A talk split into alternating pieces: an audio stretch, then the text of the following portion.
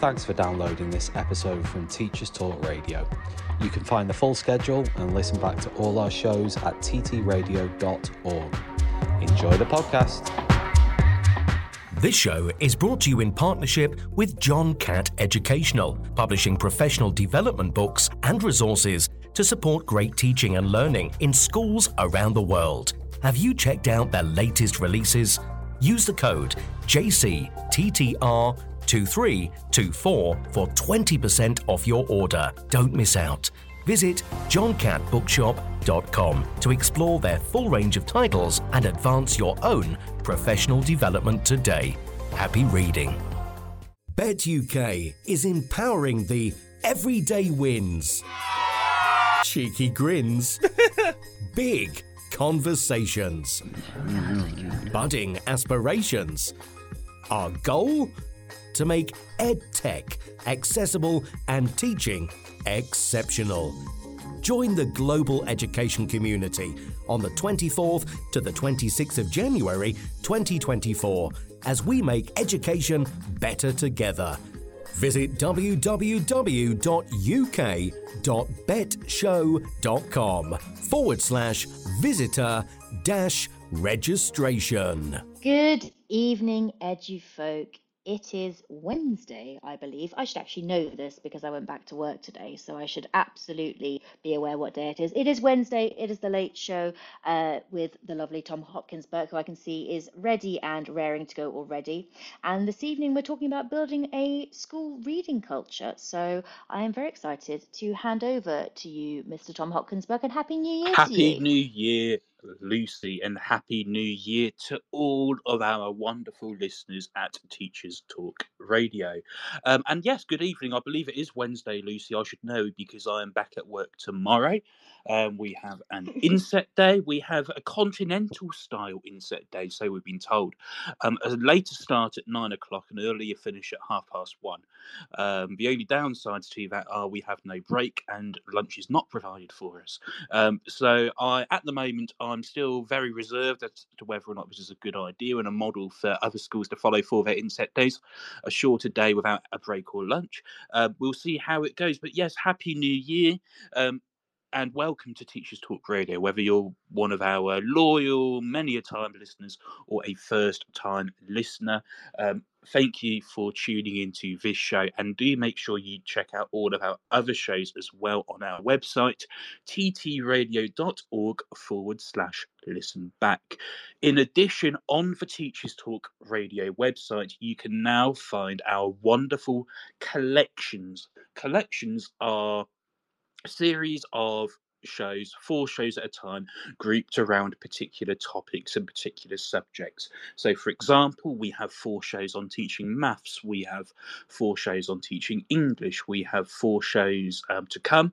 Um, here's a little insight for you on careers education. We have um, four shows on artificial intelligence, we have four shows on digital skills. Um, And so four shows on teaching history, of course, um, which is my subject. So for your C P D needs, you've got five, six hours of content there, all in one place, grouped around a particular subject or particular theme. So the Teachers Talk Radio collections are new on our website, and I'm really, really excited about those. Um, in addition, we have Teachers Talk Radio events, and my first guest today spoke at our inaugural Teachers Talk English online conference. It is Vanessa Sefa, who is a lead practitioner in English, and she's going to be talking to us today about building a reading culture. But before I bring on Vanessa, it's a great time for me to say that this show is brought to you in partnership with John Catt Educational, publishing professional development books and resources to support great teaching and learning in schools around the world. Have you checked out their latest releases? Use the code J C T T R two three two four for twenty percent off your order. Don't miss out. Visit John Catt Bookshop dot com to explore their full range of titles and advance your own professional development today. Happy reading. Now, talking of reading, uh, the first half of today's show is about how we build a reading culture and engage reluctant readers in our schools and in our classrooms. And the second half of today's show will be a conversation uh, with a variety of teachers about whether we we we really need G C S E Maths as at grade four or grade C to become a teacher. Um, we're going to be talking to a deputy head of maths on that topic, and we're also going to be talking to somebody who's training to be an English teacher who is currently retaking G C S E Maths. So that's a very exciting conversation for the second half of the show. Um, but for the first half of the show, we have Vanessa. So Vanessa, hopefully you're able to unmute yourself on the bottom left of your screen. A very good evening, and how are you doing? Good evening. Hi, I'm good, thanks. How are Very you? Very well, thank you. And I can hear you loud and clear. Now, for those of you who missed the start of the show, if you're listening live or um, if you didn't catch it a couple of minutes ago, Vanessa spoke at our inaugural Teachers Talk English online conference, which I co-hosted inadvertently. I wasn't meant to co-host at all, but um, I was thrust into it alongside um, the wonderful Tom Rogers. And I first heard Vanessa talking about building a reading culture there. You can catch up with the whole conference, four hours, I believe, more than four hours, on the Teachers Talk Radio website under the events tab. Um, but for a slightly extended version of the presentation that Vanessa gave there and then on building a reading culture, I'm delighted to say that we've got a good um, forty minutes with Vanessa now. So my first question to you, I suppose, Vanessa, is... Well, actually, first of all, before we get into the questions, for those of you who didn't hear you talk at Teachers Talk English, um, and for those of our listeners who might not know who you are, why don't you just introduce yourself? Um, sure. Thank you so much, Tom. Um, so hi, everyone. My name's Vanessa. Um, I'm a lead practitioner of English. I um, specifically focus on reading as my area of expertise, and um some of the areas and things that I kind of focused on is developing a whole school culture, looking at um, getting our young people reading, um, specifically in an environment in which many of our young people historically um, do not have um, a culture of reading. Um, somebody who's finished my master's recently in education, educational leadership at U C L, and basically just a, a lover of teaching, really. Fantastic. And I, I'm current, as well as being a history teacher, I'm a literacy coordinator. Weirdly, mm. even though reading culture is massively important um, to literacy, it doesn't actually fall under my remit. It falls under our assistant principal's remit. But I sit, but because they are my line manager, we do talk about it in our meetings quite regularly, and I do um, chip in um, with my thoughts and suggestions as well. Um, this show partly, and it's one of the wonderful things about being a Teachers Talk Radio host, is that this is something we're really we were really focused on last year, and we continue to be focused on this year because it's so important. And I wanted to have this conversation essentially as a professional development opportunity for myself and for my line manager um, to be able to discuss um, a reading culture in more depth with an expert. And that's why we have Vanessa here. So my first question, I suppose, is why does a reading culture matter in our schools? Excellent. Thank you. Um, so in terms of reading culture and why it's important in your schools, I think um, it's one of those ones where, especially if um, you're in a school, but, you, you know, reading isn't necessarily the forefront of what you're doing, but you use it as a vehicle to um, a certain end, it may not necessarily be seen as um, the absolute most important, but we all are aware of, and we all will look at and mark books to some degree. Um, the depth of the English that you're looking at, you know, will vary, but ultimately we are all aware um to some extent that there is somewhat sorry about that um but many people, as I was um, mentioning there, um have had that conversation in the staff room in which they've said, you know, certain students, it's so it's almost frustrating or, or almost amazing that they answer questions so well verbally, but when it comes to answering a question in their own time, there seems to be a loss there. And I think one of the things that um as a school that we can kind of pinpoint that to is to do with reading and a gap in which many of our students have, even if they're great in the classroom, um, getting it done independently when it comes to that reading and comprehension and being able to add those things together, many of our students struggle with it. And I think in especially with things like COVID, et cetera, it's really important for us to build that culture, because it won't only help us in English, but help across the whole school in terms of raising grades, raising aspirations, and even improving the motivation in our students. Yeah, I agree with all of that. It's definitely not just an English department's responsibility to build a reading culture. It's the job of all subjects, and it can help to raise attainment in all subjects. Um, so what does a reading culture in a school actually look like then? Sure. So um, a reading culture in a school is definitely something that is multifaceted. Um, with it being this way, it's something that is ever moving and ever changing. So there'll be multiple parts um, in order to run it. And I really think that once a reading culture is um, really established, there's actually a team of people in which you have that oversee it um, in order to make it work and work well, um, that have different parts and look after different avenues. But that it would be everything from the really big events such as World Book Day, which is fast approaching, to um, things like readathons and reading challenges that happen throughout the year. It would be things like um, in each ind- in individual lessons to do with those micro opportunities where students are able to read and work on the different skills such as inference and discussion in order to deepen their understanding. It would be looking at things such as um, comprehension act um kind of like independent activities in which students can have, in which they need to delve into extended texts or being able to exp- be exposed to a wide variety of texts, um such as, you know, newspapers st- straight through to things like comics, but being able to see um reading in lots of different ways. And also the idea of making reading seem normal. yeah um So making reading seem normal, I think that it really helps to sum up what a reading culture actually is. Um, a reading culture which is sort of ingra- ingrained into everyday practice, into every subject, into every classroom. Um, and yeah, as you say, students being exposed to a wide variety of texts um, is essential, um, and actually seeing reading as many forms as possible. So sort of linked to that, something we've touched on already, um, Who who who is responsible for building a reading culture at a school?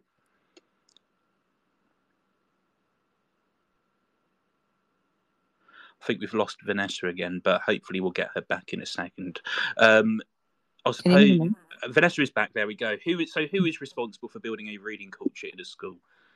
So I would say it's beyond the fact it's everyone's responsibility. I do think that um, individuals who may have um, a deeper understanding of, of the subject can definitely, um, or the matter can take reins of it. So um, in my school, for example, as a lead practitioner, I'm the individual who's somewhat in charge of that. Um, but I definitely reach out to people across the school um, in order to get them involved. So it's not really seen as just an English matter. And so if you're not an English teacher and you're, say, a cl- uh, you know, in my case, a history teacher, or if you're, say, an art teacher, or if you're a geography teacher or an I C T teacher, how can you best support a reading culture as a teacher, not of English, but of another subject? Yeah, so some of the ways that this can be done is um, showing the variety of texts that exist and, for example, presenting texts that students can read Um, that are from your particular subject. So if it's um, and when we talk about reading, it's even in the in its variety of forms. So you can show students, for example, um, opportunities where, if you're, let's say you're a geography teacher, audiobooks in which they can listen to that they that they can use as an opportunity to start to get them into reading.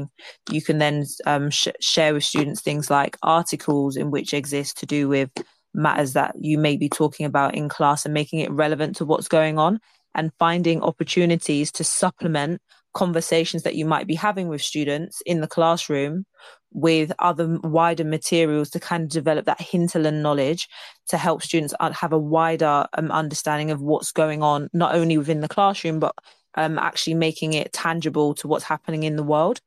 And I think doing so by using opportunities um, that are kind of up and coming, whatever, you know, is in the news at that moment, if you can relate it to your subjects and relating it to um, other subjects and making those cross-curricular links, I think is...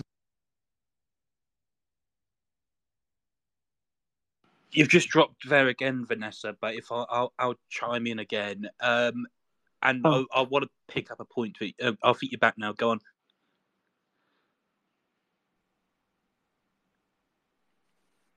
Yeah. Yeah, you, you you just dropped. I, I think you were making a point, so I'll let you finish it before I try and back in again. Oh, I was saying effectively that is something that um, across the school, you know, everyone can make those cross-curricular links. And I think it's something that once you're able to make those cross-curricular links and link to what's happening in the real world, then um, students are able to see what you're doing with your learning. It's something that's tangible and beneficial to them. Yeah, massively. Um, I want to pick up on the point that you made about hinterland knowledge as well. And I think this is particularly in my subject, history.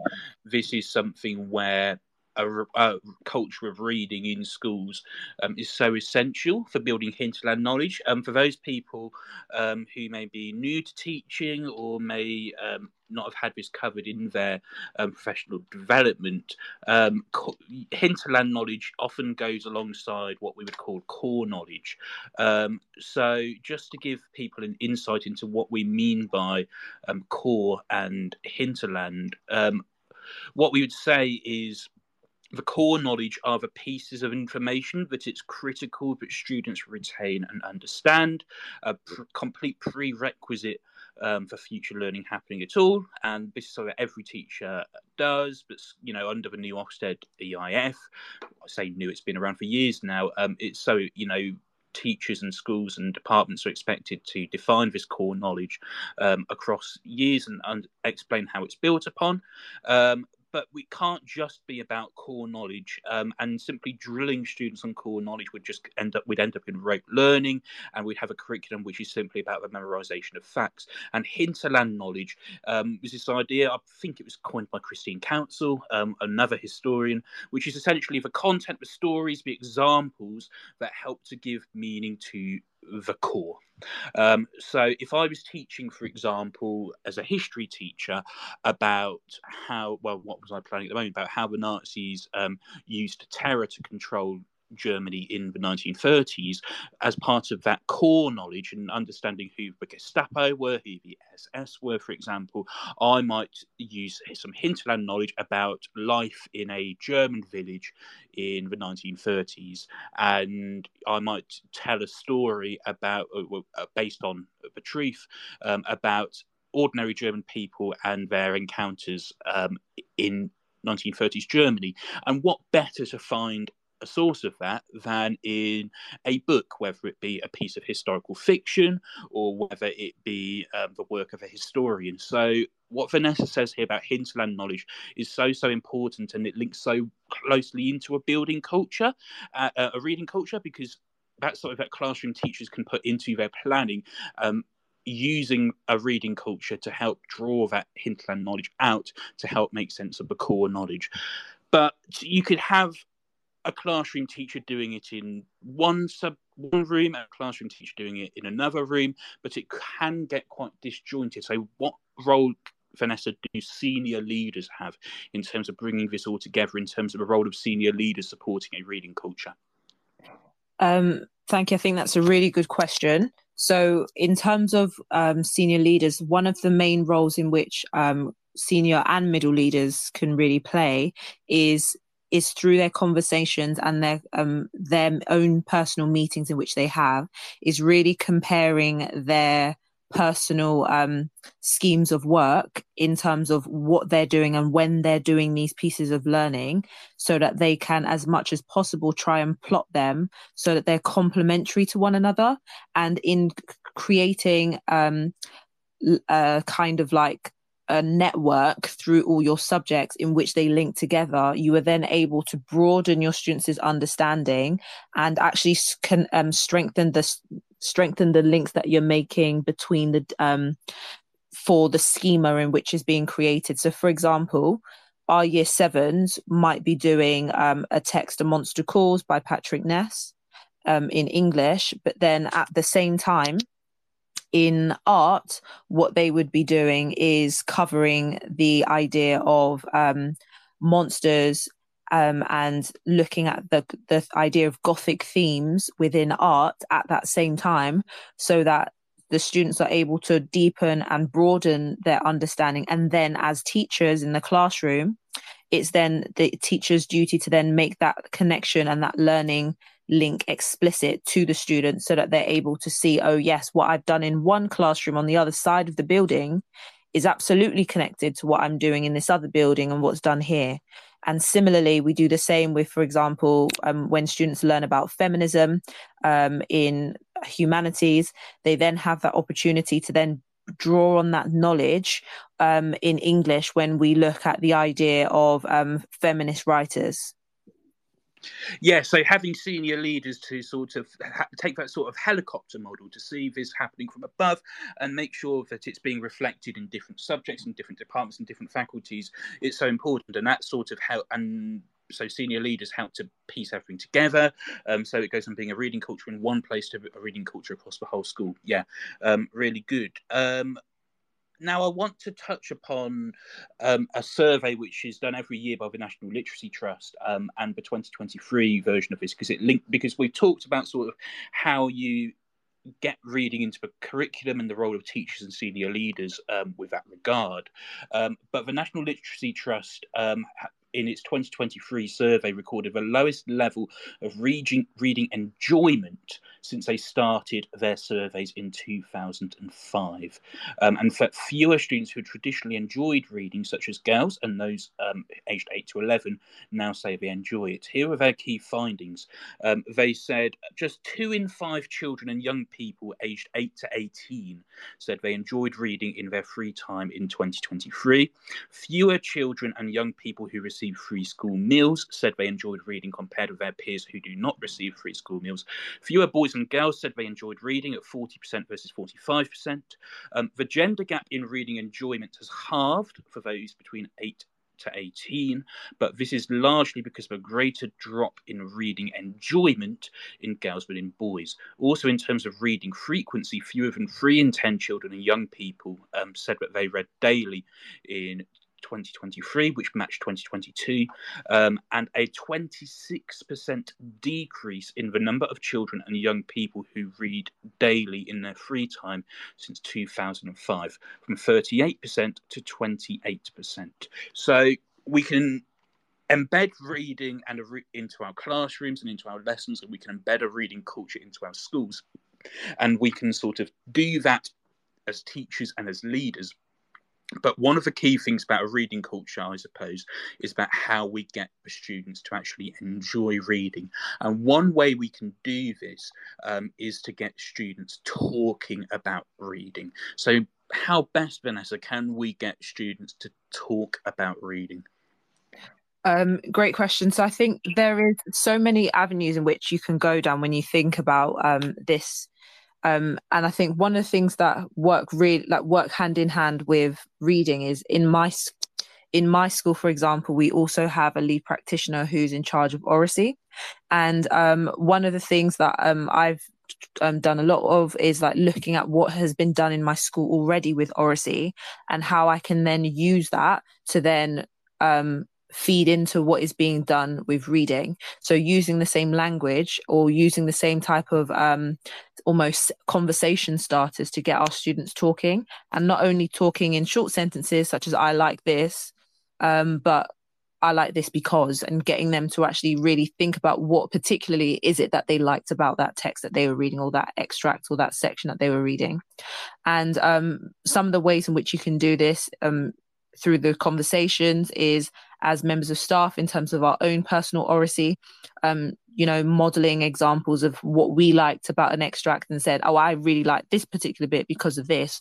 And then turning over the conversation saying, what did you like about it? To show that us as individuals are personally interested and invested before asking students for their opinions, to show that it's almost, in quotations, like safe for students to be able to, be able to like texts. Um, similarly is when it comes to be building that reading culture is in your classrooms. Um, for example, in, in our, my school, again, because it's a part of an entire culture and not something that works as an individual part, because alone it won't work. But we have things like um, on our doors, our currently reading posters. As an, as an individual thing, that will not change your reading culture. But as part of a whole um, holistic look, it can definitely help to build and um, push up that bottom line. And on our doors, because we meet and greet our students on the doors, that is a brilliant place to have conversations with students about the book that you're reading on your door. And maybe as you're waiting for the rest of the class to come along, or you're talking to students at the door as you're sending them off, you can talk to students about the books and what you've read so far and give them an update as you're reading. We also use um, opportunities such as Dear. So if we do drop everything and read during that time, sometimes um, I might stop the ten minutes of D E A R that we might do at the beginning of a lesson early so that I can ask students what is it that they've just read and what's happened, what they think is going to happen next, and begin conversations about prediction and inference and get them to, you know, give their book a rating out of ten so far and say, based on what you've said this lesson, how has it changed from what you said last lesson, et cetera, and really getting students to be invested in what's going on. And sometimes you actually have other students um, jumping in with their opinions about what they think is going to happen in other people's books. And that's a great way to foster that environment. Yeah, Christopher Vowles, who's one of our hosts and is a um, teacher of English and head of sixth form, um, says it's really important to make the reading culture visible and the staff need to be seen doing it too. And you've just made that point there, Vanessa, about actually having those conversations, staff to student and student to staff conversations about reading. One of the pitfalls of the thing that you've just mentioned there, which is having the, that sort of sheet on your classroom door saying, I'm currently reading this, is if a child walks past a room um, or has a lesson in a room every week for, you know, a year, and the book that's on the front of that thing poster um, in September is the same as the one that's there the following July, then mm-hmm. it starts to become a gimmick and it um, and it loses its power. So ensuring that you have leadership of things like that, and that you have regular reminders, and that um, and that you know that idea of over communication um, is so so important in terms of keeping that reading culture alive and ensuring that it's fresh and up to date. Now, one of the things that you mentioned there is um, D E A R, or drop everything and read. Now, there'll be many a senior leader, I imagine there'll be, a senior, there'll be senior leaders in schools who a few years ago, maybe when they took up their position, or they might have been in there for a while, were told, you're going to lead our school's reading culture, and they've gone and looked for things which they can do, and they found drop everything in the read, and they thought, that's great, we can do that. So every so often we're going to drop everything and we're going to read. Um, I think it's one of those strategies. We don't do it as a school because I'm aware of the pitfalls of doing that. And I think, Vanessa, you've already touched upon mm. one of those, which is the importance of accountable accountable reading. So ensuring that students are accountable for what they have read. So stopping them early and getting them to reflect on what they've read, um, ensuring that they have that. Um, but more widely, I suppose, Vanessa, as a strategy, what are the benefits and the pitfalls of using D E A R as an approach to building a reading culture? Yes, absolutely. Um, D E A R is something that it has its, as you said, it has its benefits and it does have the issues um, that are there. And I think some of the benefits in which exist is that students, especially your avid readers, are able to read at their own pace and are able to um, read read to themselves, because that's something that's an important skill when it comes to the ideas of fluency, um, and being able to practice that kind of idea of comprehending um, comprehending pieces of writing um, independently without somebody standing around to help navigate and explain each part, but being able to um, have that persistence to be able to finish the to get to the end of their sentence, and um, be able to actually cognitively put together um, pieces of work. So there are benefits within that. There's also benefits in terms of like research that talks about the ideas of um, independence and resilience, and the idea of being able to um, um, be be able to continue a piece of work without stopping Um, every few minutes is actually important when it comes to overall comprehension and understanding, because having pieces of work almost broken up too much, which can sometimes be something as teachers we do where we almost oversave our students, um, is something that when students are actually allowed to almost finish a whole page or a chapter, they're able to develop a wider picture of what's going on and then use that picture to fill in the gaps that they may have not understood initially. So there's loads of benefits in terms of those areas, and that's actually been found to be really beneficial for um, students of with lower reading ages. But some of the, obviously the the deficits or the downfalls of um, models such as D E A R is that in and of itself, um, leaving students to just go off and read by themselves isn't really pedagogy, um, because there's no way for you to actually know that students are actually reading, or if they're just staring at their page. And whilst, you know, students may be silent, it doesn't necessarily mean that they are working more so than they are just being compliant and and um, being silent in that moment. And what you want it to be is as beneficial as it as it can be. So that's why it needs to be accompanied with the many other things, such as the monitoring of the books that the students are reading. Have they moved on from this text that they've had in their book and in their hand, or have they had this same book in their hand for the whole year? Um, have when it comes to things like um, with the um, the currently reading posters, as you've mentioned, in the same way, is it going to be the same poster that's going to be there all year? Or is it going to be monitored? So, for example, at my school, um, what I've done is I've created an Excel document so that as forced members of staff, once they've changed their poster um, and also in their signature, they can just type in, copy the title that they've put there and just paste it on there so that I'm aware that staff are actually changing what they've got um, as a way for me to be able to know what's going on whole school, but be able to make connections and links about books so that I have ideas about what I can generate and do next. So I think when it comes to our students, it's really about um, if a student ever mentions a book, I can be like, oh, well, I know Miss X, Y, and Z is also reading this text. You should speak to her about it and make those connections and conversations to show that we're all readers. Yeah, I think that's a really strong and succinct evaluation there of the year. Uh, it is one of those things which, you know, schools often use it, not necessarily for benefits in terms of literacy, but as a sort of a um, sort of behaviour settler, ensuring that there's a settled start um, to lessons in different subjects, and without really thinking about the impact of it in terms of actually boosting students' literacy. Um, and a strategy which is effective, I, well, the research suggests it is effective.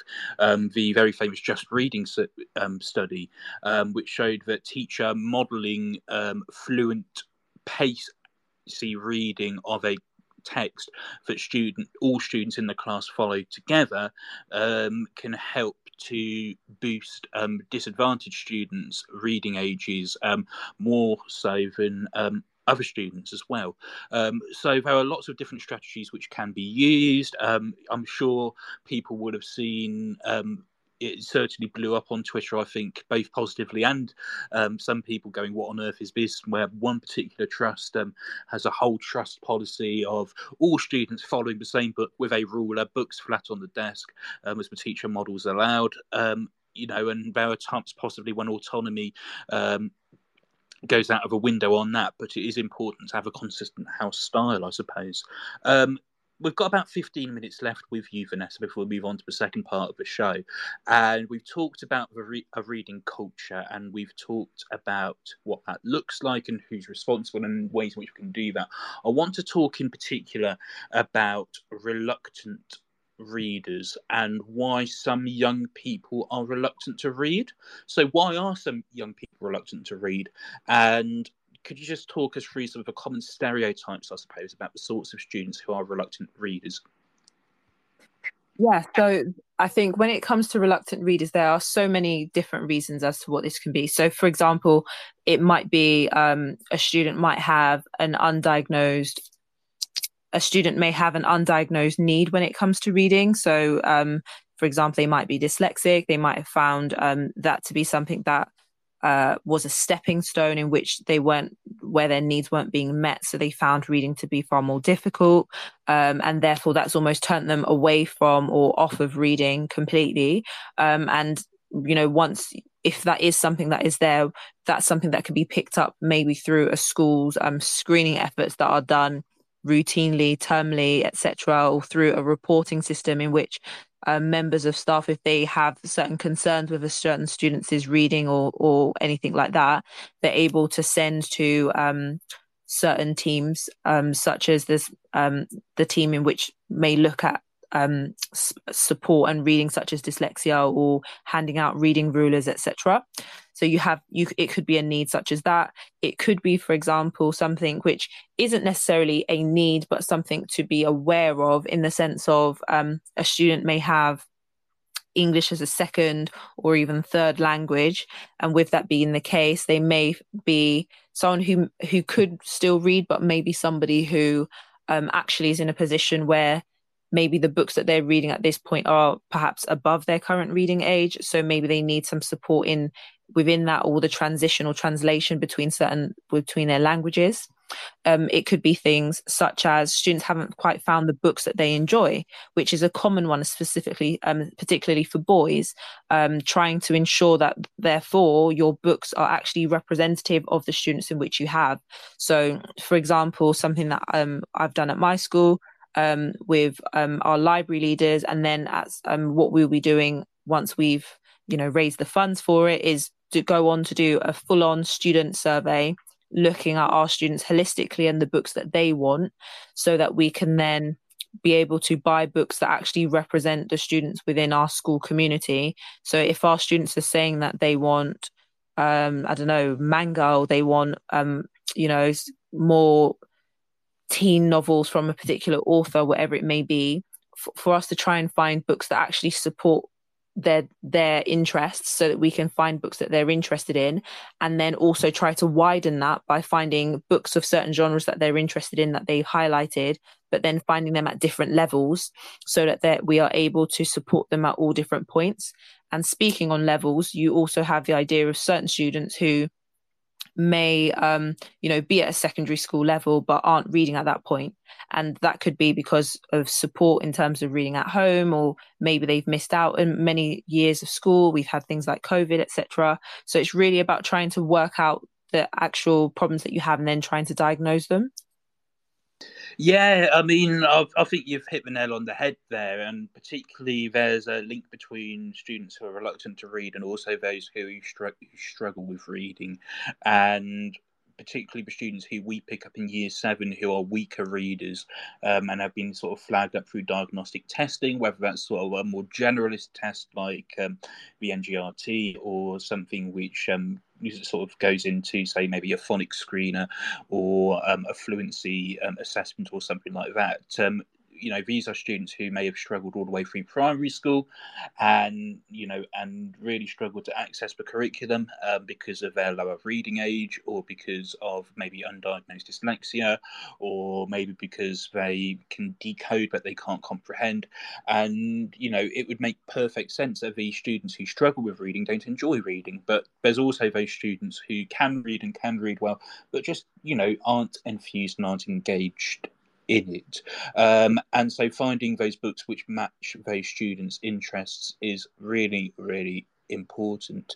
Um, my final question then, I suppose, this is one for sort of senior leaders, I suppose, but also anybody who's accountable in a school for wider reading and a culture of reading, which is how leaders can best measure the impact of a reading culture, um, because it might be part of your school improvement plan.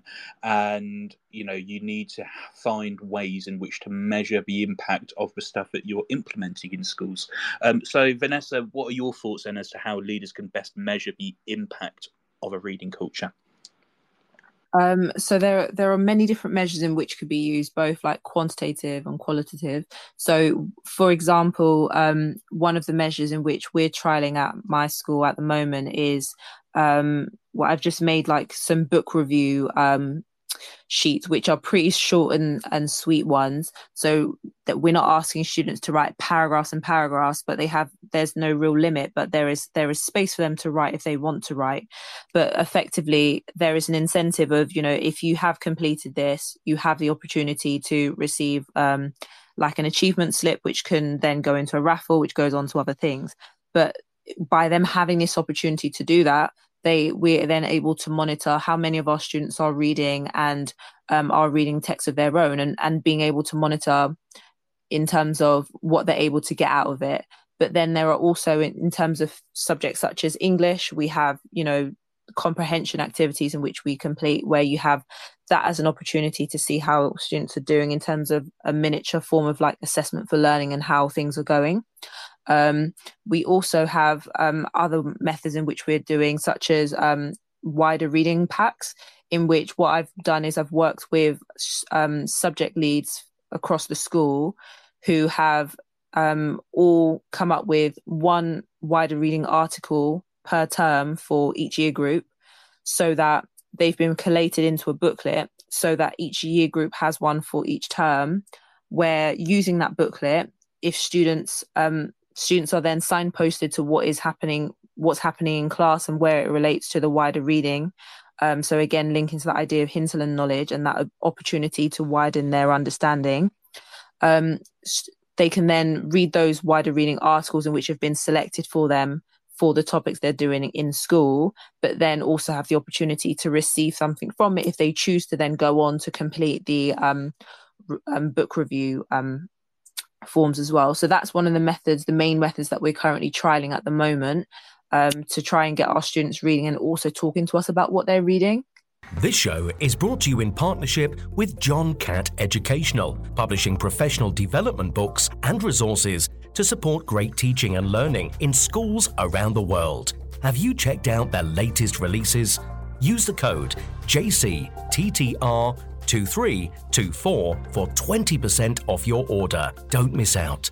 Visit John Catt Bookshop dot com to explore their full range of titles and advance your own professional development today. Happy reading. Bet U K is empowering the everyday wins, cheeky grins, big conversations, budding aspirations. Our goal? To make EdTech accessible and teaching exceptional. Join the global education community on the twenty-fourth to the twenty-sixth of January twenty twenty-four as we make education better together. Visit w w w dot u k dot betshow dot com forward slash visitor dash registration. Yeah, a, a really good idea, and it's links very similar to something which we've been doing in our school for the last, well, the last since um, last summer actually, which is that we have a sixth form, and we have, you know, we've got quite a big sixth form. I think we've got two hundred fifty students now across year twelve and year thirteen, and each faculty area um, once a year gets its year twelves to write articles um, in their subject areas um, about something that interests them in their subject, but ideally is linked to either the Key Stage three curriculum or the Key Stage four specifications in their subject. And these are put together. It's co- it's all so the students' work is coordinated by subject experts, whether they are a T L R holder or a um, sixth form teacher in that department um, or the head of the department. And then it's overseen by myself, and I have the job of publishing it all together in our in our subject journals. Um, and we've done um, a humanities, social sciences one, we've done a science one, we've done a P E one, and we've done a languages one as well. And that's going to be, we hope, a really useful method to get students reading around their subjects, because we're going to put copies of the journals in classrooms and in communal areas um, for Key Stage four, so that these students who might be interested in studying these subjects at sixth form um, have the opportunity to read articles which have been written by our sixth formers on their particular subjects. Um, and it's also really useful for those year twelves, because then they can put on their personal statement, I, you know, about what it meant to them to write an article for publication, for a school publication, um, around and showing that wider interest of their subject as well, especially if they want to go and study that subject at university. So that's one thing we're doing at the moment. We're looking at how we can measure the impact of that by doing student voice, and also publishing them on the school website and on our school social media accounts with Q R codes um, to allow parents and members of the community to give their feedback on that. And of course, sort of wider things as well about sort of Um, recruitment into sixth form, but obviously you can't really use this as a measure of that. Um, Vanessa, before you go, um, one final thing, um, your top tip for anybody um, in any role looking to help build a reading culture in their school? Um, I would definitely say that what you should do first is look for who your reading champions are um, across the school. So, for example, I know one of my reading champions is um, a teacher in maths.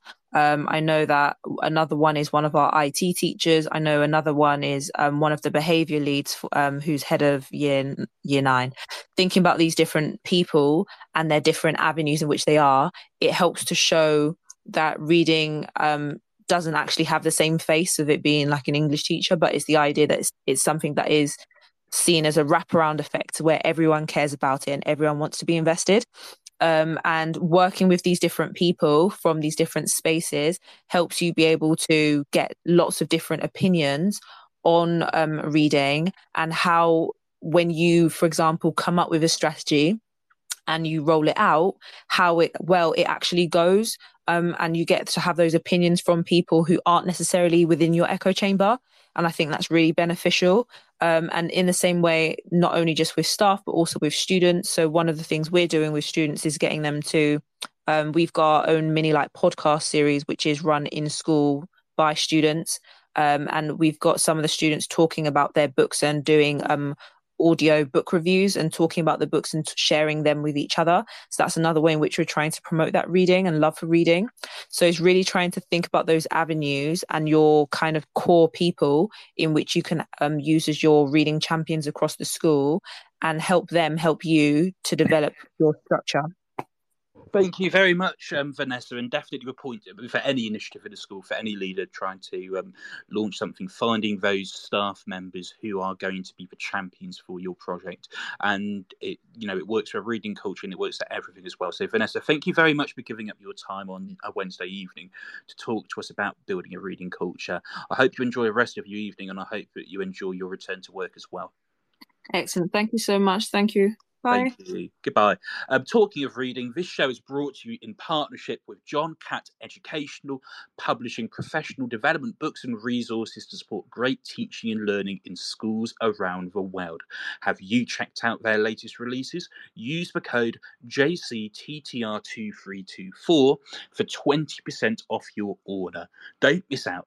Visit John Catt Bookshop dot com to explore their full range of titles and advance your own professional development today. Happy reading.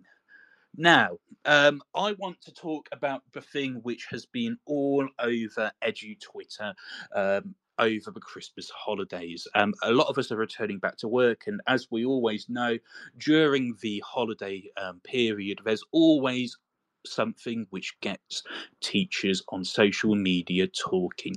And this time it was about comments made by somebody senior in a organisation representing independent schools, um, suggesting that G C S E Maths um, could be removed as a requirement for those looking to train to teach. And this was wildly controversial. We had quite a lot of teachers saying this would be a really bad idea. It would deprofessionalise um, the teaching profession, and it would lower standards, and it would um, essentially mean that you could reduce standards when it came to paying teachers and the wider status of teachers um, amongst the general public. Other people saying this could help with recruitment. It could help get people into teaching who may not otherwise have considered teaching as a profession. Um, But there are far, a few, far fewer of those, I think.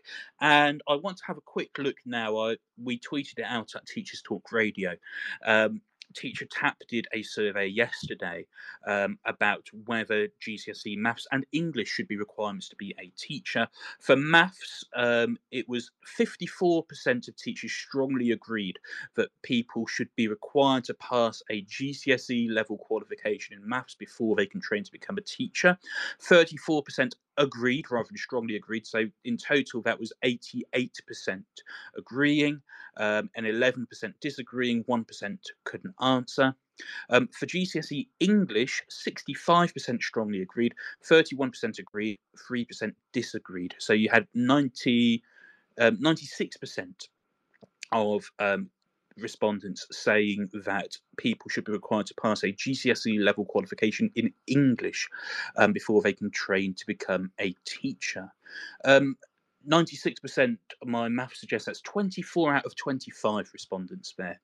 Um, interestingly, though, you've got more respondents and they're the same respondents saying that people should have a G C S E qualification in English rather than maths. And even though it was overwhelmingly in favour of having a maths qualification, um, it is slightly less than for English. Now, to join me to discuss um, the potential pitfalls and possible benefits of um, removing G C S E maths as an entry requirement for teaching, um, first of all, we have Charlie Desa, who is a deputy head of maths. Charlie, um, good evening. You should be able to unmute yourself on the bottom left. Um, how are you doing? Hi, Tom. Yeah, I, I'm well, thanks. And um, thanks thanks for letting me on the show.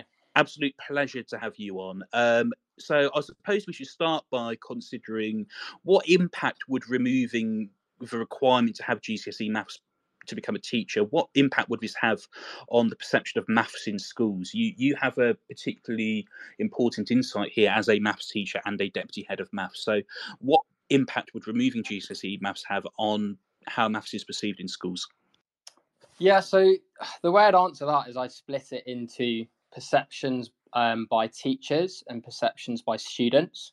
So I think first I deal with students. So I think that some students, and not all, have negative perceptions of teachers as, as people who are unskilled, and that's a societal narrative that most teachers are aware of.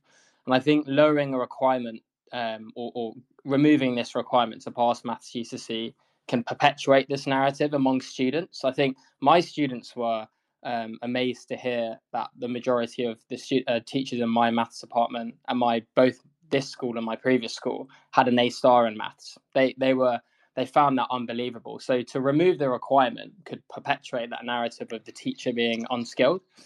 And then talking about perceptions by teachers, I think even though I don't expect an English or history or non-math specialist teacher to be uh, responsible for helping students access content and maths, of course not, as much as I shouldn't be held held accountable for for helping students in, in English, I do still think that every single teacher, regardless of whether they teach maths, should be responsible for encouraging and motivating students to pass that. And I think if they themselves have not passed it, then fostering that culture of academic achievement in maths may be more difficult for them.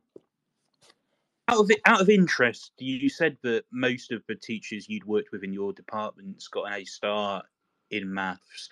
Um, roughly what proportion of teachers you've worked with in maths departments have a degree in maths?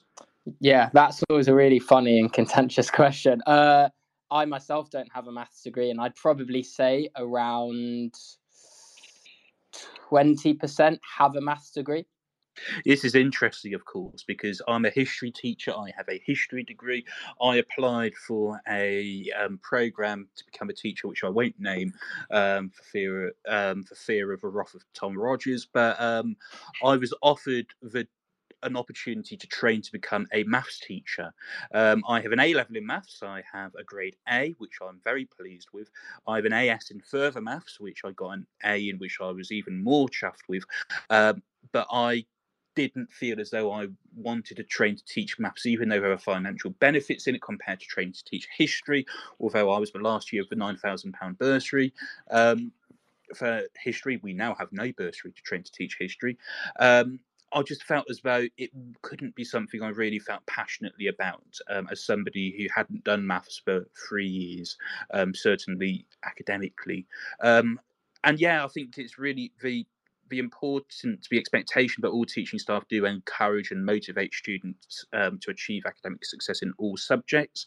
Um, that's really important. Um, I sometimes, our, we have period six, so our resource centre is open for students of all year groups at the end of school day for an hour um, to go and do homework or additional work. Um, and it's right next to our staff room, and it's actually between the staff room and our reprographics. So if I'm going to do some printing, I'll walk through the resource centre, and there might be a student, it might be one of my G C- year eleven history students who's working for a past maths paper, and I'll go and sit with them and I'll be like, well, have you thought about this question? And have you thought about doing it like this? And I know I'm not their maths teacher, I know I'm not doing them a massive disservice um, because I, I hope I'm not getting it wrong. And if I do feel as though I'm getting it wrong, I'm going to stop helping and be like, right, you better ask your teacher. But I do feel as though having those teachers of all subjects actually not saying, oh, I hated maths, I was rubbish at maths, but saying, um, you know, I don't teach maths, but I think it's really important. And actually showing that awareness of how they can help with maths is really important. And one of the other questions I wanted to ask you as a um, maths teacher is how hard it is to actually attain a G C S E grade four in maths. I was looking at grade boundaries for G C S E maths, and I was surprised at how low they were. Um, so how hard is it to actually get a grade four? Yeah, so that's another question which is which is asked quite a lot. And if if I give my really honest answer, um, very easy. Um, as you just said, the grade boundaries. So I teach at Edexcel, and since the new specification came out and was first assessed in uh, summer of two thousand seventeen, the pass mark was seventeen percent. So to pass your maths G C S E, you need to gain seventeen percent of the marks. I think that um, is is obviously a really, really low um, requirement. And so for me, um, I don't think it's uh, very difficult to pass it. And I think um, someone who I really admire within um, the maths maths space in education is Mark McCourt. Um, his book, Teaching for Mastery, is is, is really um, has been really, really impactful for me. And, and one of the key themes in, in that book and about mastery in general is the idea that every student, um, with the exception of neurodivergent learners, should be able to access not even a four in maths, but but higher. And so um, I do think that it is attainable to every every student to be able to pass maths. Yeah, I mean, Mark's been on the show before. We've had Pete Mattock on as well um, to talk about his book as well. Um, so we've had, um, you know, we've had plenty of maths teachers on Teachers Talk Radio talking about maths and um, the different, and, you know, and how how to make it easier. seventeen percent yeah. to get grade four. Is that on? Is that on higher? Yeah, so that's on higher. Okay, yeah. So because I mean, one of the things about maths papers as well is um, they. I mean, I'm, I'm, this might be a gross oversimplification here from a history teacher, but the idea is they start easy and get harder. So mm. if you have students who are on that three to four boundary, then getting them to focus on their past papers, on the first half of the papers, on topics like um, ratio, proportion, um, you know, but, but relatively simple stuff, that can really help them get a grade four. And to an extent, the harder topics that turn up later on papers, stuff like circle theorems, possibly, um, they can ignore that, because if they mm-hmm. because if they don't, you know, if they don't need that to get grade four, then why do they need to focus on it if their aim is to get a grade four? Is that am I am I talking nonsense? Yeah. Or is no, no, that's that's really not an oversimplification. That you you've you've hit the nail on the head. I so last year I had a um, set five year eleven class, um, and it was split. So we had, we had six, we had twelve classes, six in each band, so two set sixes, two set fives. And every student in that set five class was was being put on the higher paper, but m- the majority of them were at risk of not passing their maths G C S E. So as you said, we were targeting them with the crossover content. So that content is the content that is in both the higher and foundation paper. And in the higher paper, that content would be, as you said, within the first ten, eleven questions. So with that class, I didn't expect any of them from February onwards to be accessing any content past question thirteen. Maybe they'd grab one or two marks for working, but they'd be gaining their marks from the from the first half of the paper. And even then, to get that grade four, um, they would only need about half of the marks from that first half. Um, and I think uh, uh, it's important to bring in the conversation of the foundation paper. The pass mark for foundation is, on average, since two thousand seven, since it was uh, started in two thousand seventeen, on average it's fifty-six percent. So of course, it's you have to gain way more marks to pass on the foundation paper. So every um, department every year will have that really difficult ethical question as well. Where do I place these students? Do I put them on foundation or do I put them on higher? Now we would look at their um, uh, data from their mocks and see how did they answer those crossover questions right to best place them. Or if they answered the crossover questions right, well, maybe I should put them in higher. But if they didn't, then I'll put them in foundation. But um, and that game is always tried to pl- uh, to be played by by by um, maths departments to in order to gain as many pass marks as we can. But yeah, you you, you didn't oversimplify that. It was a it was a very valid point. Well, thank you. Um, um, now, there are some people who argue that removing the requirement to have a pass in G C S E maths would actually be beneficial for the teaching profession. What do you make of those arguments, particularly those around recruitment and retention? Yeah, so I think the only reason why this question has really become relevant um, recently is because of the teacher recruitment um, crisis. There's no other reason I, I, I would I would think that it's become relevant. And the question to answer is, um, would removing the requirement, um, so if, if we were to remove the requir- requirement, it would enable people who haven't haven't passed their maths G C S E to become teachers. So the question is, are there a large amount of te- uh, a large amount of would-be teachers who have not passed their maths G C S E who want to be teachers? Now, of course, there's no data on that, um, but in my opinion, I don't think there are a large enough number of would-be teachers who have not passed their maths G C S E to actually put a dent in the recruitment or crisis figures that we have seen. Yeah, it's really interesting. We're going to be talking to Kirsty in a minute, who actually is currently retaking G C S E Maths. Um, and, you know, I suppose G C S E Maths is a useful metric for later life. Um, and what other consequences perhaps of devaluing it and invalidating the usefulness of passing G C S E Maths? Yeah, I think I think yeah, you, you, you hit a really good point. I think if you remove the requirement, it does invalidate um, the usefulness of passing it to some degree.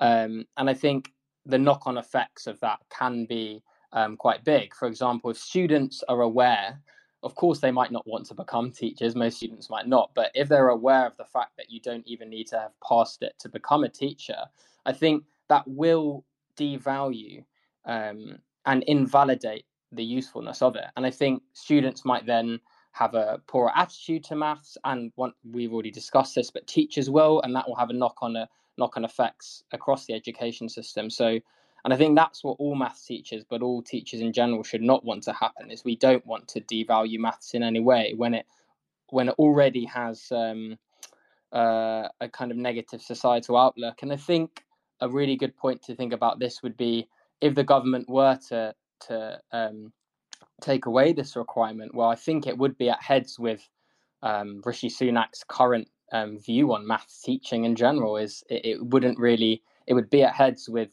with the idea of, of maths to eighteen, um, and and yeah, I don't don't think that that it would be good for for to, to keep up the value of maths in education. Worth pointing out, of course, that the suggestion hasn't come from the government, and I'd be very surprised if Rishi Sunak went along with it as well. Um, Charlie, thank you very much for your contributions. Do feel free to stay around and um, chip in at any other point in the next half an hour. Um, I want to move on to Kirsty Trillo now. Um, now, Kirsty, you are um, on your journey to become an English teacher. You are studying a B A in English language and literature with the O U. You um, you want to become a history teacher, and you are currently retaking G C S E Maths. So hopefully you are una- you you are able to unmute yourself on the bottom left. Um, how is this going for you, Kirsty? Hi, Tom. Yeah, it's it's going okay so far. So I'm studying um, the through the Open University, doing my English literature and language to become an English teacher. Um, But the requirement to get onto the skit course that I want to do, they require an outright G C S E in maths, no equivalent. They want full-blown G C S E. Um, so I, I took the plunge and I went back. It's my old nemesis. Didn't pass it at high school. Didn't pass it again at college. I've failed it every time. So it's it's. Uh... Why out of why? Why do you think this was then? I think for me, me and numbers don't mix. It's it's just me in general, to be honest. I'm definitely more of a language person, more for the books and the literature. Um, I think with it having maths is so straight to the point, there is a yes or no answer.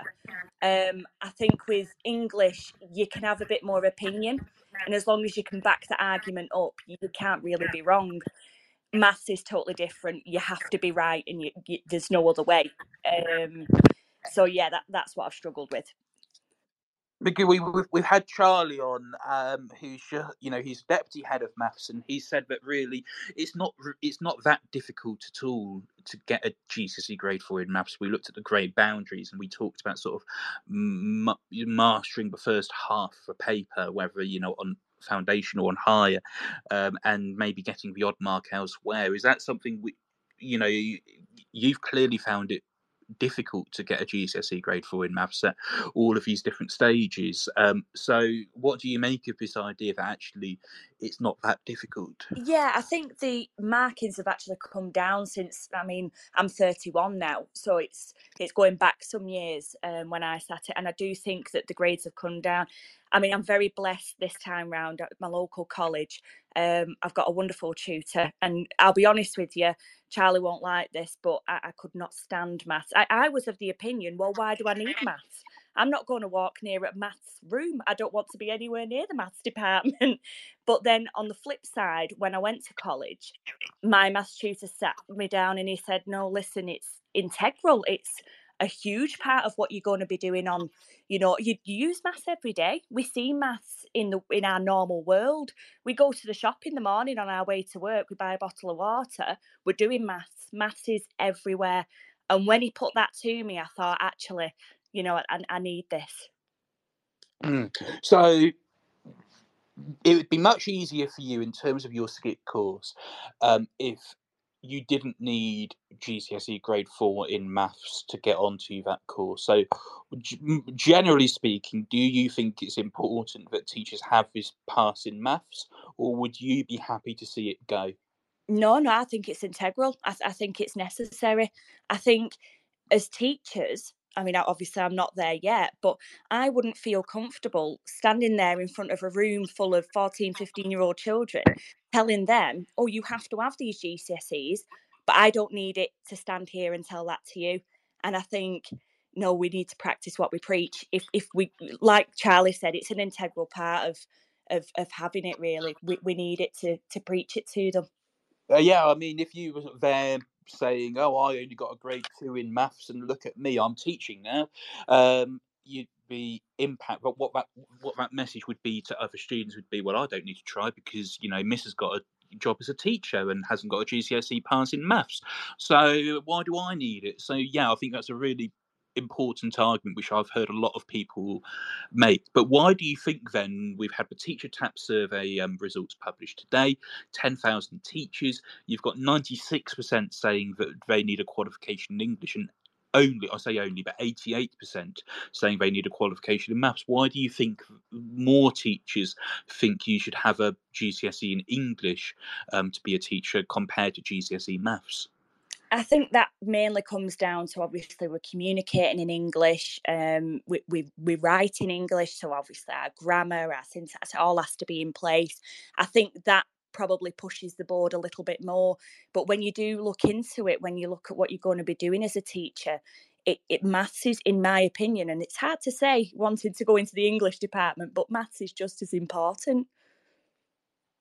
Yeah, um, I remember. I remember when I first applied for my current T L R, which is literacy coordinator at the time, it's literacy and numeracy coordinator, and I was asked there which is more important, literacy or numeracy, and I said, well, it's got to be literacy, hasn't it? And they sort of, and I, I didn't get it, and afterwards they said, well, actually they're both as important as each other, um, you know, um, and that when students go out into the wider world, having that numeracy is just as important as having that literacy. Otherwise, you find that actually you won't survive very long if you don't, if you are not numerate.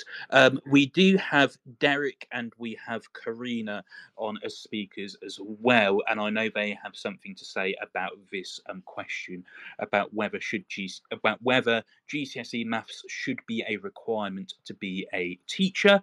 Um, if you'd like to comment and you're listening live, then it used to be a speech bubble. It's no longer a speech bubble on my app. It's a um, white plus in a blue circle on the bottom right of your screen.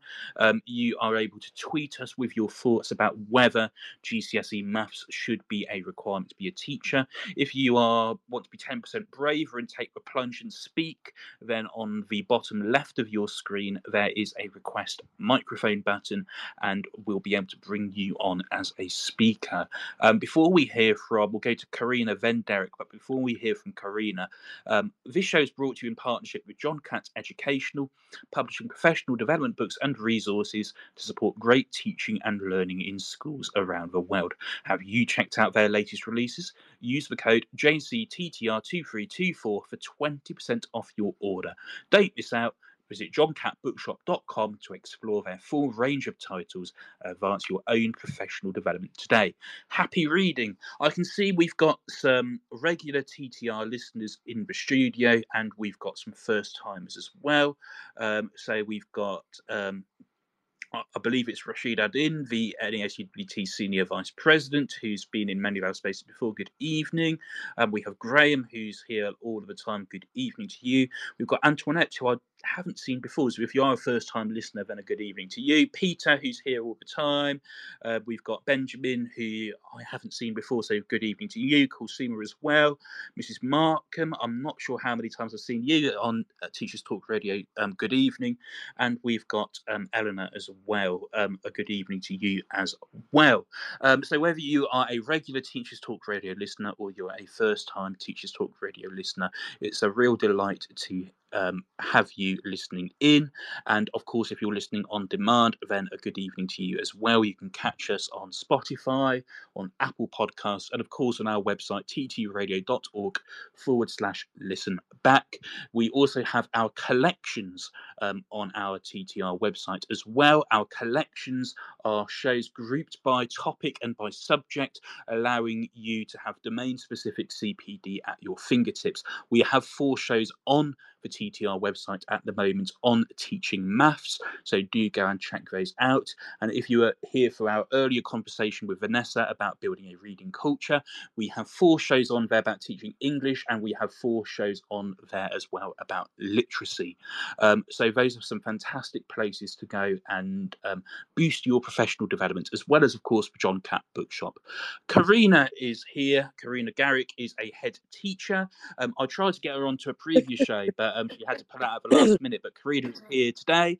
Um, Karina, you're a head teacher. Yes. What impact do you think removing G C S E Maths as an entry requirement into teaching would have on the profession? Well, I think it would undermine the profession um, immensely, and I think it, it would stop it being a profession. Um, I mean, I, I, you know, I, I've heard what the other people have said, and obviously I can't particularly add anything more to the rationale for needing maths. You know, it's a free profession, and I think the recruitment crisis partly as well is that um teaching isn't always viewed as a profession, unfortunately, in today's society.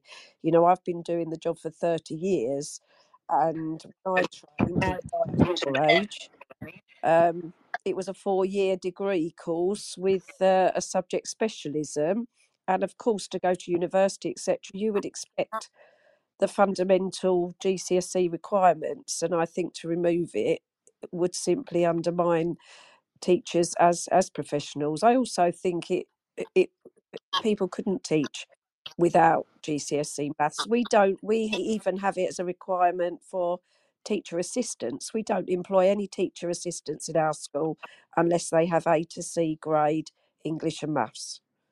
And I understand that would be a requirement in all schools, as far as I'm aware. Well, I've been talking to some people who run initial teacher training courses. Now, in Kirsty's case, she needs a G C S E grade four in maths. Um, in other courses, an equivalency qualification um, will get you onto those courses. And then if that course will allow you to get Q T S, then that allows you to become a teacher anywhere, which is interesting. But um, I was... this point then about you expect, well, all of your teachers in your school to have a G, you know, a G C S E well, pass in. Yes, I mean, I'm understanding that that that would be taken as read that it would either be G C S E or or um, functional skills equivalent. Mm. Um, and so, you know, some people say that dropping this requirement would improve recruitment and retention, but you don't see it that way. No. No, and and to, to be, you know, for I mean, I was reading, funny enough, a tweet um, tonight which was talking about early years uh, teachers, and I'm thinking, you know, there there's a possibility that people might think if you're teaching four-year-olds or three-year-olds, the maths that would be needed there would be minimal, you know, at numbers to ten or whatever. But I think G C S Es and, and grade requirements are more about your general standard of intelligence than intellect.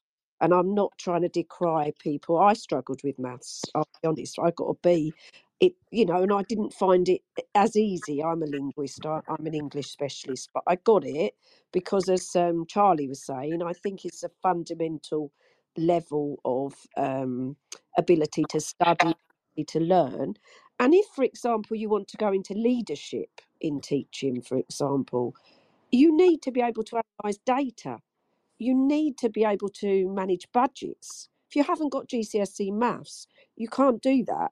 So it, it would just stop people being able to get on anywhere in their career they would be fundamentally babysitters. I, I mean, that sounds very contentious, and I, I don't want to offend anybody in what I'm saying, but the job, you know, if you want to go into teaching, it's a career.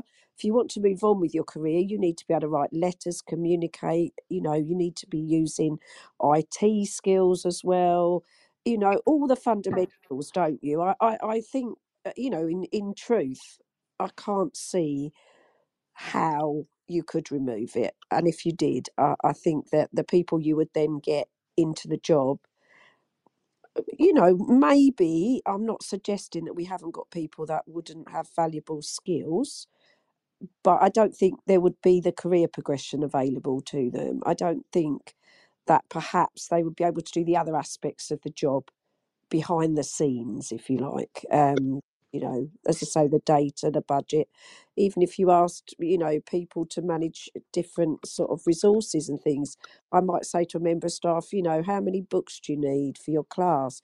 Can you work out, you know, how much it's going to cost with the tuck shop money? Can you count it up? You need to have that kind of level to be able to do the job. Sorry, I haven't got much more to offer.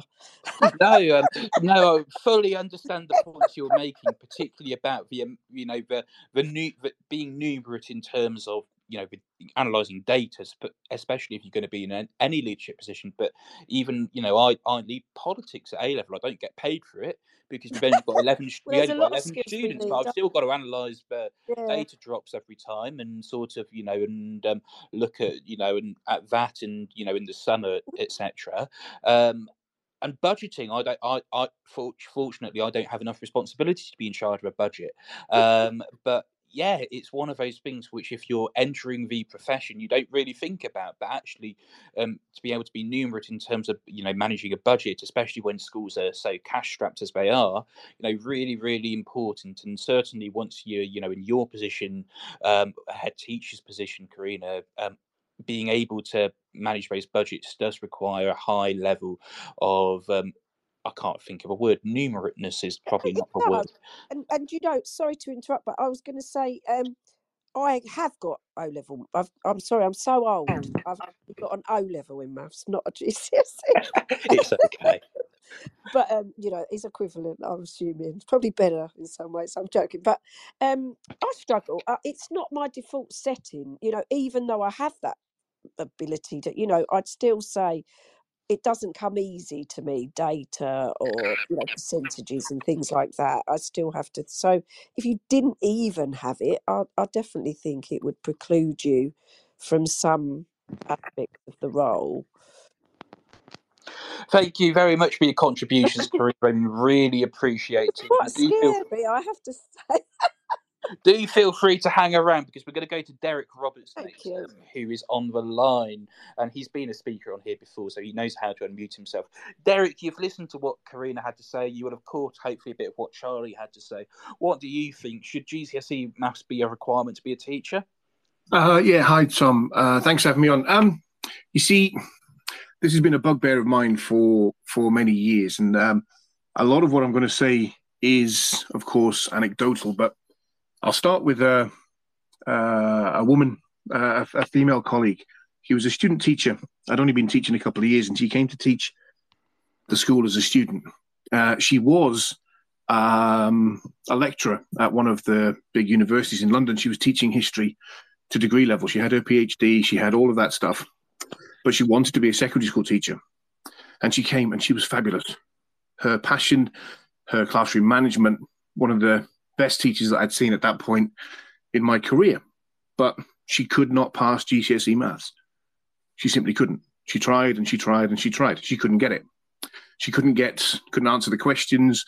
She got stressed in the exam. And as time went on, it got worse and worse. Each time she was getting uh, more and more stressed. And in the end, she didn't pass as a teacher. And yet she was a teacher. You know, she was up there in university teaching. She had to give up on her dream of being a secondary school teacher and go back to teaching people at university. And for years, that that really bugged me. She clearly had enough functional maths to get to the point where she could teach history to degree level.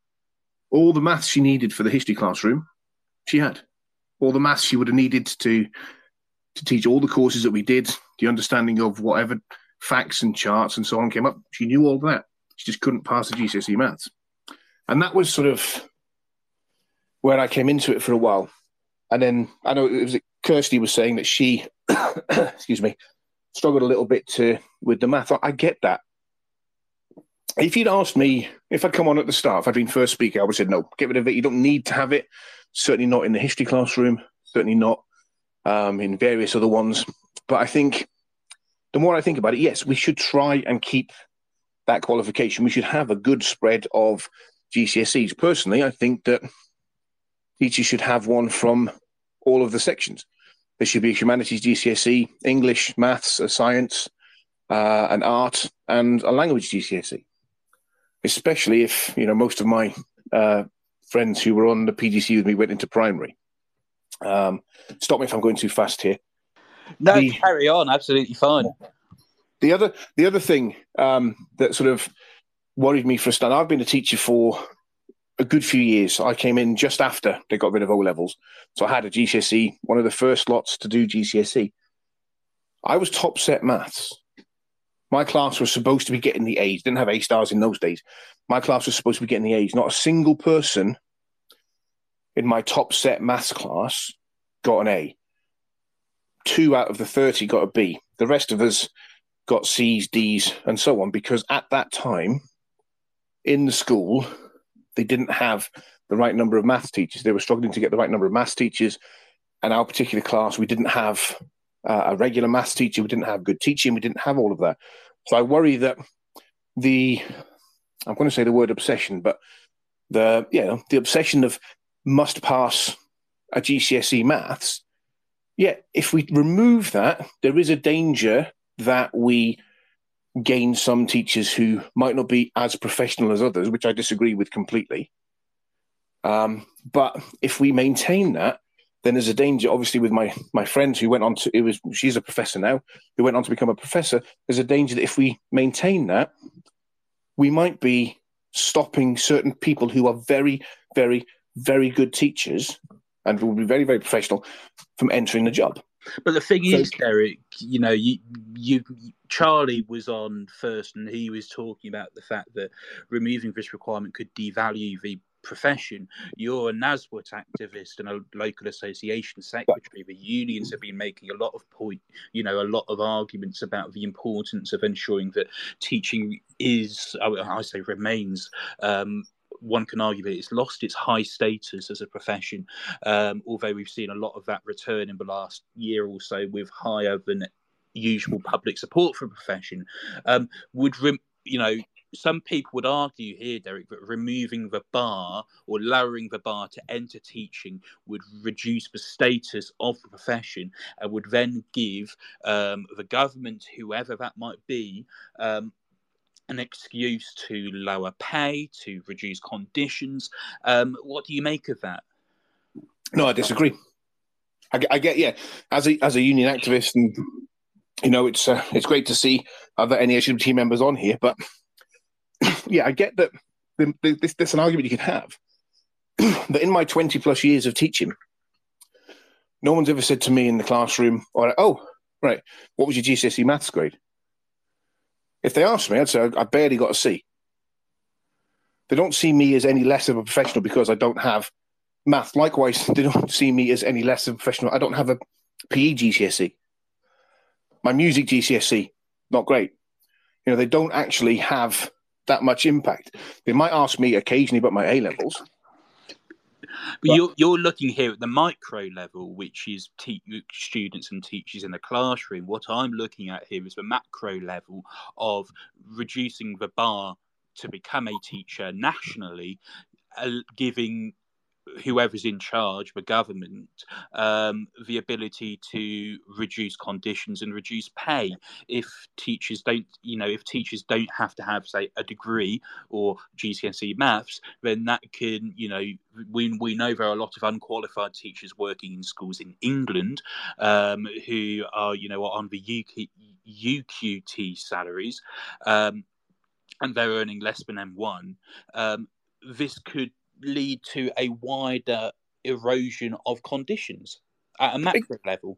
Yeah, I, I understand that. Perhaps I'm not coming across particularly well here. Absolutely. And I, I think that, you know, as a profession, we should have um, Q T S. There should be a degree. We should have some postgraduate qualifications. I understand that. And, and I, I really don't like that the government in England are doing this. I have to say, obviously, I don't have any particular skin in that game because I'm teaching up in Scotland.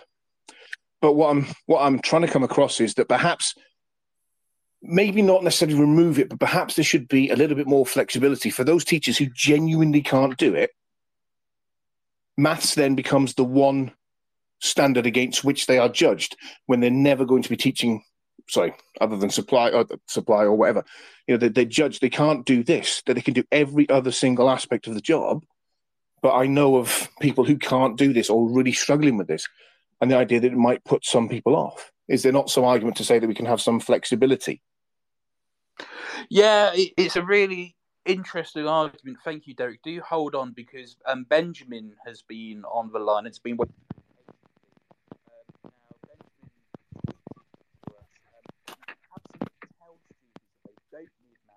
They are um, cognizant of what they want to do after school. But if they aren't, then in the U K, yes, they need it.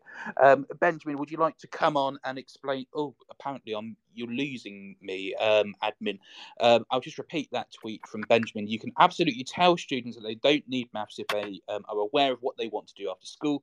But if they aren't, then in the U K, yes, they need it. Um, Benjamin, would you like to elaborate and explain that point for us? Yeah, sure. Um, my perspective is going to be a bit of a weird one because I'm an overseas trained teacher, um, and I've, I've I've lived in the U K for a long time, but I was trained in Australia uh, in a different U university system than you guys have here. Um, and you guys invited me on probably because I, I was pretty vehement about this on the thread that you initially posted. Um, I really strongly agree, just as an aside, I really strongly agree with what the previous gentleman said. Uh, flexibility is the key. Um, in the Australian system, and I, I guarantee, I know this is not relevant to the U K, but in the Australian system, your maths grade is not uh, essential to get into a degree. It's based on your overall subject grade. So when I did my schooling, my maths grade uh, was not existent. I didn't do it in my final year exams. It, it wasn't compulsory. Um, But I did get into humanities and I knew what I wanted to study, which was history. Um, and so I did, and I got a B A in that, and then I got an M A in that, as well as in top of education. So I did pass education and history with distinction, but I never, ever got a maths grade. Uh, when I moved here, I was an overseas trained teacher. Um, so by the standards that's being applied here, I shouldn't be a teacher, but I've been doing it in the U K for twelve years. And the thing about this is, yes, I understand the point of view that there's an idea that if we don't have teachers that are trained in mathematics, that it's devaluing the profession. I get that. And this is my point. If I was talking to a student of mine who said, I don't know what I want to do after school, then I would say to them, look, in the U K system, genuinely you need at least a, a C in the old grades or a four now in, you know, English, maths and science.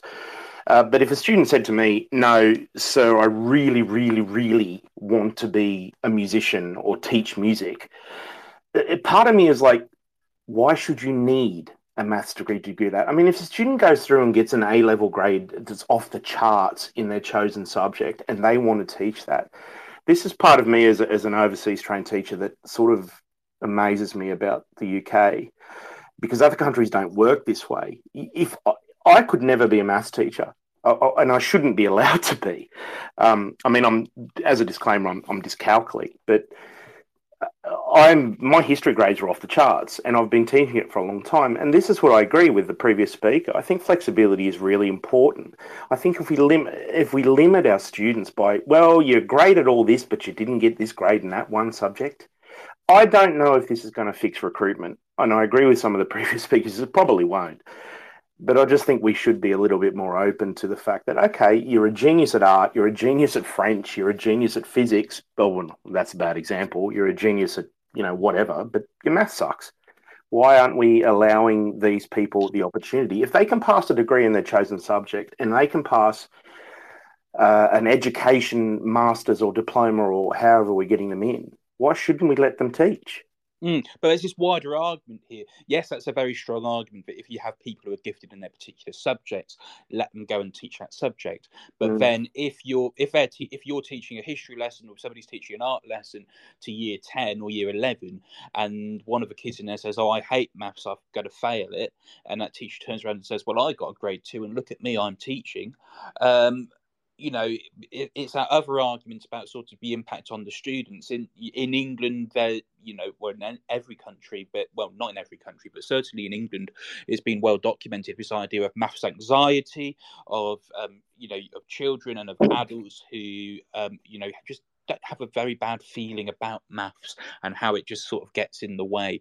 And, you know, we want a population that is numerate, but you know, is able to do maths, and putting role models in front of sh- students who maybe don't have a qualification in maths or in English, um, it could devalue that and create this sort of negative feedback loop. What do you make of that, Benjamin? Well, it's a bit of an inverse to that too. I mean, uh, if you're the most numerate teacher in the world and you're standing in front of a classroom and you say, yep, I'm great at maths, great. But as the previous speaker said, there are going to be some people who are super competent in one area, but not in another. And I think it's not a disservice to students to see that you might not be great at something, but you can still do well. I don't understand why that's a problem. I mean, we don't ask math teachers to be competent in French or chemistry or biology or whatever. But you can still excel, even if there are weaknesses in your academics. Um, so I don't know. I don't know if that's an adequate answer. Um, I'd yeah. love to explore this further with you, um, Benjamin, possibly another time, but it is eight fifty-nine, and so we are going to have to wrap up here, which I'm very, very sad about. Um, but thank you very much to Benjamin for calling in, and also to Derek Roberts and to Karina Garrick, um, and to Kirsty Trillo, who is resitting G C S E Maths to become an English teacher, um, to Charlie Desa, who is a Deputy Head of Maths and started off this conversation with us, and a big thank you, of course, to Vanessa um, Sefa, who um, was joined me for the first half of the show to talk about building a reading culture in schools. Um, a big shout out, of course, to our sponsors, John Catt Educational. Do go and check out their latest resources at the John Catt Bookshop. Um, and I will see you in four weeks' time. Is it uh, the thirtieth of January? Is it thirty-first? That's twenty-eight days away, isn't it?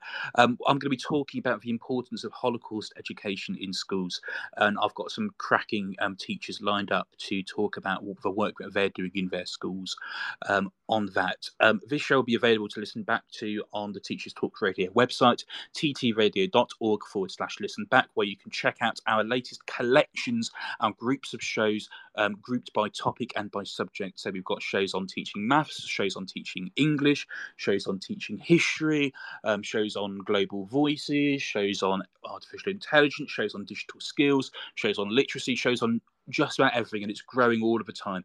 So do go out and check out our collections, and of course all of our shows at ttradio.org forward slash listen back.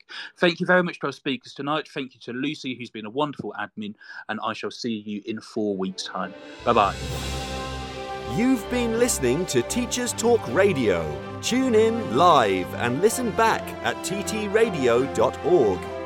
We look forward to hearing from you next time on Teachers Talk Radio.